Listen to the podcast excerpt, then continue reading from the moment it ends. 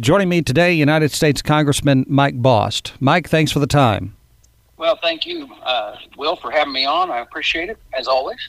And where do we find you today? Uh, I am actually in Murphysboro. We are back in district this month. Tomorrow, I'm down in Alexander County. We do have a, we kind of had a sad situation. We our uh, my chief or uh, my campaign manager's father passed away, and so I'm, I'm running then up to O'Fallon for his wake tomorrow evening. But then we're around the district. Uh, we're down in, at the Union County Fair Saturday night. Monday, I'm back up all the way up into Marshall County, dealing with a, a, group up there on the campaign side. We're we're bouncing all over the district during this time, and then the last week, whenever before we go back to, to session, because of my VA thing. I will be flying to Iowa, and from Iowa, I'll have a rent a car and go to Nebraska, and from Nebraska, I'll fly back to Ohio, all visiting VAs and working on the VA side of the issues.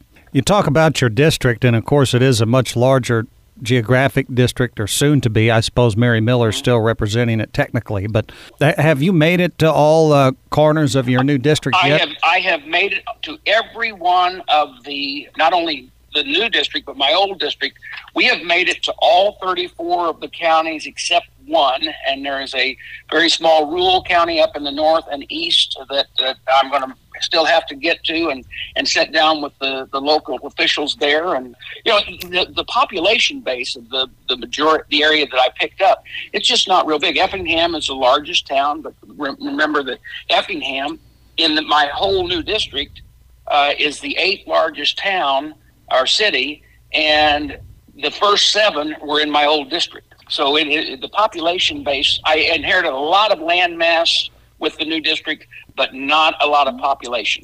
And it, so it's very, very rural area, great people, farm people, really uh, some wonderful, wonderful communities, and, and they're just well, just just hometown communities that fit the district very, very well. I want to talk about a couple of uh, pieces of legislation that have passed recently that you've uh, sure. been uh, behind. One is the uh, truck parking bill, the other is the toxic exposure bill. Talk about where right. those are. Well, the the, uh, the, truck parking bill right now is waiting to be called on the floor. We got it out of committee. Uh, the committee chairman who is the outgoing chairman. Uh, even if we don't take the majority, I think we're going to be taking the majority, but he'd be the outgoing chairman anyway. He is actually not running, but but uh, DeFazio, he actually uh, came in support of the bill. Uh, so it is a bipartisan bill, not only uh, bipartisan as members go, but also as far as leadership is concerned. So we hope to move that on the floor very, very quickly. And understand this: that truck parking bill has been something that the that uh, Department of Transportation has done studies and has claimed that you know we have this problem, and they've had that problem since the early 2000s. And so it's a long time coming. It is safety for both drivers and for uh, other motorists, and it's important. And it goes through the states and allows the states to then make that investment into providing more truck parking. And the bill essentially is going to appropriate existing funds so that you're not going to see right. these truck drivers on exit ramps and other places correct. that are not uh, ideal.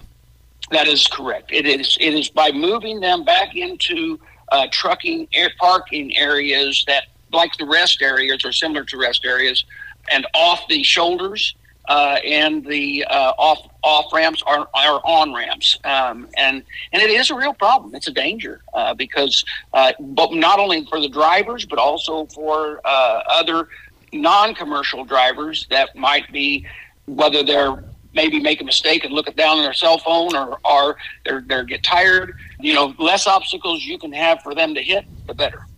Certainly so. And the uh, toxic exposure bill is one we've yeah. talked about many times. Uh, it is uh, being sent to the president's desk. Is no, this right? No, it was it, it, was it was signed last week. Um, it was signed last week. The president uh, signed it into law, I think, last Wednesday, and it is now law. Now it is has to be started uh, to be implemented. What we have is is any post 9/11 veteran they can receive their medical treatment at the VA. They can still apply for the other benefits if science proves out that they were exposed. But this allows them the opportunity to have the benefits necessary to deal with their cancers, to deal with anything that might be considered a cause or a that there's a term that they use, but basically, if it is relate if, if it is automatically presumed, it's a presumption, presumed that this particular diagnosis, whether it is a certain type of cancer or whether it's hypertension or whether it's uh, other things, presumption is is that you were exposed at some time during your military career that would have caused that. Therefore, you'll be receiving treatment, and then they'll still have to rate a disability and everything like that. But at least you can start getting your medical treatment right away. United States Congressman Mike Bost joining us today. Uh, it is the one year anniversary of the uh, withdrawal from Afghanistan that, of course, didn't go very well. Um, has there been any continued uh, fallout or repercussions mm-hmm. from that? Yeah, let me tell you that there are certain groups out there that are groups. Uh, there's a group of veterans that are considered we will not forget, and it has been, you know, as you said, since Kabul fell to the Taliban, and because of a, a terrible withdrawal. Uh, you, I think you and I talked, and I made the statement that time that any private in any branch or E1 in any branch of service would have been able to do a withdrawal better than that. And not only did it did we abandon 600 American citizens and our allies, the president also left billions of dollars of American military equipment behind to fall into ta- into hands of the Taliban, where we're having to replace that now, and that costs us, like I said, billions of dollars. And 13 American service members were killed because of the way it was handled. You know, terrorists around the world, they've, they've been emboldened by our pulling out. We still know for a fact that they are using it as a forming stage for all terrorists around the nation. And the reason being, we know that is, is they had to hit the head leader that was setting uh, living in a uh, in a condo right there in, in, in where we could take him out. But the thing is, you take one out, and and and they will continue to form up. So we need to make sure that we press for answers to find out who and why and how was that such a crazy decision made that cost us American lives, not counting American dollars and not counting losing our ability to have a forward air base to deal with China and Russia. So that there, there were many things we lost with it. I want to turn our attention now to this uh, $739 billion spending bill. This uh, made possible by uh, Senator Manchin of West Virginia. Is there anything good in this bill? Mm, no, not really. Uh, let me let's just look over it. it. You know, Biden and, and the liberals. You know, they they, they want to do anything they can to pass the Green New Deal, and that's basically what it is. It's a pile of, of the stuff that's in the Green New Deal, and it's a spending spree that that they're doing right in the middle of the highest inflation in 40 years, which will only uh, exacerbate the inflation problem. They've been told this by experts as far as ec- economic experts. But not only that, when, when a time when we've watched the weaponization of different agencies, when we need our borders secure, when we need to make sure our policing agencies are, are, our, our police are funded, but no, no, no. We're going to hire 87,000 new agents at the IRS, which means 1 million new adults of, uh, audits of people making $200,000 or less. They say, "Oh no, no, we, we, we won't we won't audit anybody with less than four hundred thousand dollars." Then you can't justify hiring eighty-seven thousand new agents. They will any other agency besides the Department of defense and the VA, you can take those agencies, put any three together, and you'll not be able to put even reach the amount of employees they're talking about hiring for the IRS. 15% minimum tax on all book income. Now, let me explain that, okay? So, right now, when you are in business and you keep your books, you can, with you, you take and, and take your deductions and you calculate that and you take everything away and, and everything like that. And then you pay based on profits. No, no, no, no. This now says that as a minimum, you're going to have a 15% tax on everything you report. You know, this reminds me of the gross receipts tax that Governor Blagojevich tried to float years ago in Illinois. That's exactly what it is. That's exactly what it is. That's exactly what it is. And, and a minimum of 15% and then you go back and redo your other calculations and then pay the rest. Uh, you know, there, there's going to be drug price controls on this that will kill the development about so what we can calculate about 342 life-saving drugs uh, and cures that are out there right now that we're trying to work on. This is going to kill the, the, the research on them. Um, it puts $27 billion in a slush fund that the National Climate Bank can dole out or, and, and put it into pet projects they might have so they can push their Green New Deal. 396 billion for green special interest without guard, guardrails to ensure that funding doesn't go towards Chinese companies. I mean, then this one. So you, everybody out there that's listening has watched their uh, utility bill uh, when they get get it. It's doubled. Well, that's because of the problems that, or that's because of the language that was put in, in language in, in the state of Illinois. But also in that bill is your natural gas bill. Well, there's a natural gas tax now. And this is a federal national gas tax, which means that's going to be passed on on top of your utility bill besides what it is that you're already paying in, in, in Illinois here whenever your bill is, is doubled. $500 million in slush fund for the Biden administration to use for Defense Production Act to carry out their own radical climate agenda uh, in the name of, of national emergencies. Then 500 million in uh, Department of Human Services to carry out sustainable and environmental programs instead of securing the border or enforcing immigration laws. Three billion for a new fleet of electric postal trucks. Okay, we don't have. You can actually go to other countries right now that have decided to take and use electric vehicles, and you'll find their electric vehicles are all parked along the way because they wear out, and when they wear out, they can't afford to replace them, and they're not up to par yet. Can you imagine having the electric fleet out in the rural areas? Maybe it works in the cities. I don't know. But it sure ain't going to work in the rural areas. So these are the type of things that are out there with this. It's a crazy bill. My hope is is that the Republicans take the majority next year. What we can do as far as the IR, we can stop a lot of this.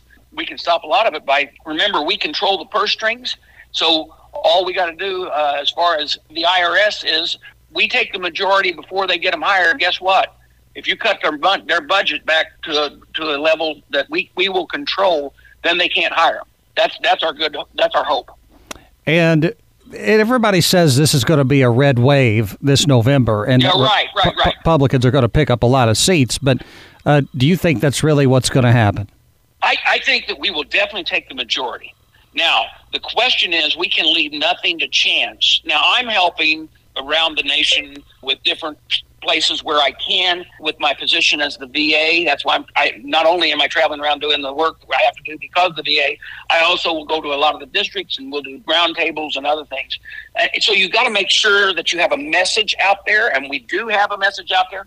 Right now, if you look at the uh, Congressional Republican campaign site and also just the, the regular work site, we have an agenda similar to the contract with America that was uh, that has been drafted together with the input of all of us on what we want to see everything from securing the border to bringing inflation down to bringing fuel prices down to try to return to the, the policies post Biden and, and by doing that making things better for the United States as a whole also working on issues of dealing with national security and also making sure that we're funding our police departments.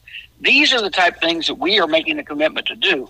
If we continue to do that, Will, I think that you're going to see a tremendous red wave if we keep our eye on the ball and not just say, hey, we want to be, we want you to replace the Democrats with the Republicans because the Democrats are bad.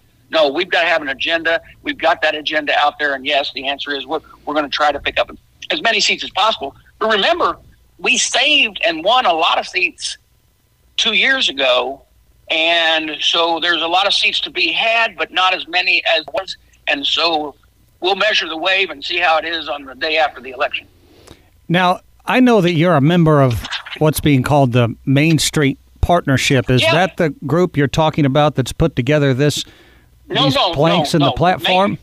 Main, no, Main Street has their own things that they they cover, which include some of the same things that that but this is this is the Republican agenda set forth by Kevin McCarthy. Actually, it's set forth by the entire Republican conference because we, we had like 26 working groups that worked on all the issues that we knew needed to be worked on, and then that's how we put our agenda together. And that's what I, that's what I was talking about. Now, Main Street has an agenda as well. Understand this: Main Street deals with just what it describes Main Street agendas. The organization of Main Street, I'm on the board of that. I'm, I'm uh, uh, the vice chairman. And what we have on that agenda uh, is those Main Street issues of sensible taxation so that the frontline businesses can work and prosper. And also, the, the border is still an issue with that group, as well as issues dealing with encouraging people to be involved and keeping government entities away from school boards and allow locals to have their local control without interference from the federal government. United States Congressman Mike Bost with us today. Uh, Congressman, anything else on the horizon that you think is worth mentioning that we haven't talked about? Well, one thing we didn't talk about, and, and it's something that's going to have a lot of investigation, and that is where the FBI has went into a former president's home, seized things that they should have not seized, and have not been open about why or how or have. Uh, and it'll be interesting to see what the uh, the judge rules uh, as far as uh, uh, opening uh, exactly what that search warrant and what the what the grounds were for the search warrant. Um, look, they seized our former president's passport. They seized all kinds of stuff that had to be returned to him. Uh, they did not allow his attorneys to be present in a case where all they had to do was ask for stuff and it would have been delivered to them. You know, we, we if, if we can't, the, the bad thing is, is when the FBI does something like this, the FBI used to be one of the most trusted agencies out there. Once you use it as a weapon against your political opponents, it is a bad. Um, it, it, it ruins the trust that you have in major um, agencies that you've trusted for years. And so you know, when we take the majority, there's going to be a tremendous amount of oversight on that. Uh, the American people deserve it, and um, you know, it, it, it, it's not just going to fall by the wayside. This is ridiculous. Well, and I interviewed Alan Dershowitz yesterday, and he's a liberal icon, or used to be, and he says the same thing. Uh, it just sure seems like this was a a big political show, sort of like whatever Geraldo opened Al Capone's safe. there was nothing yeah. in there.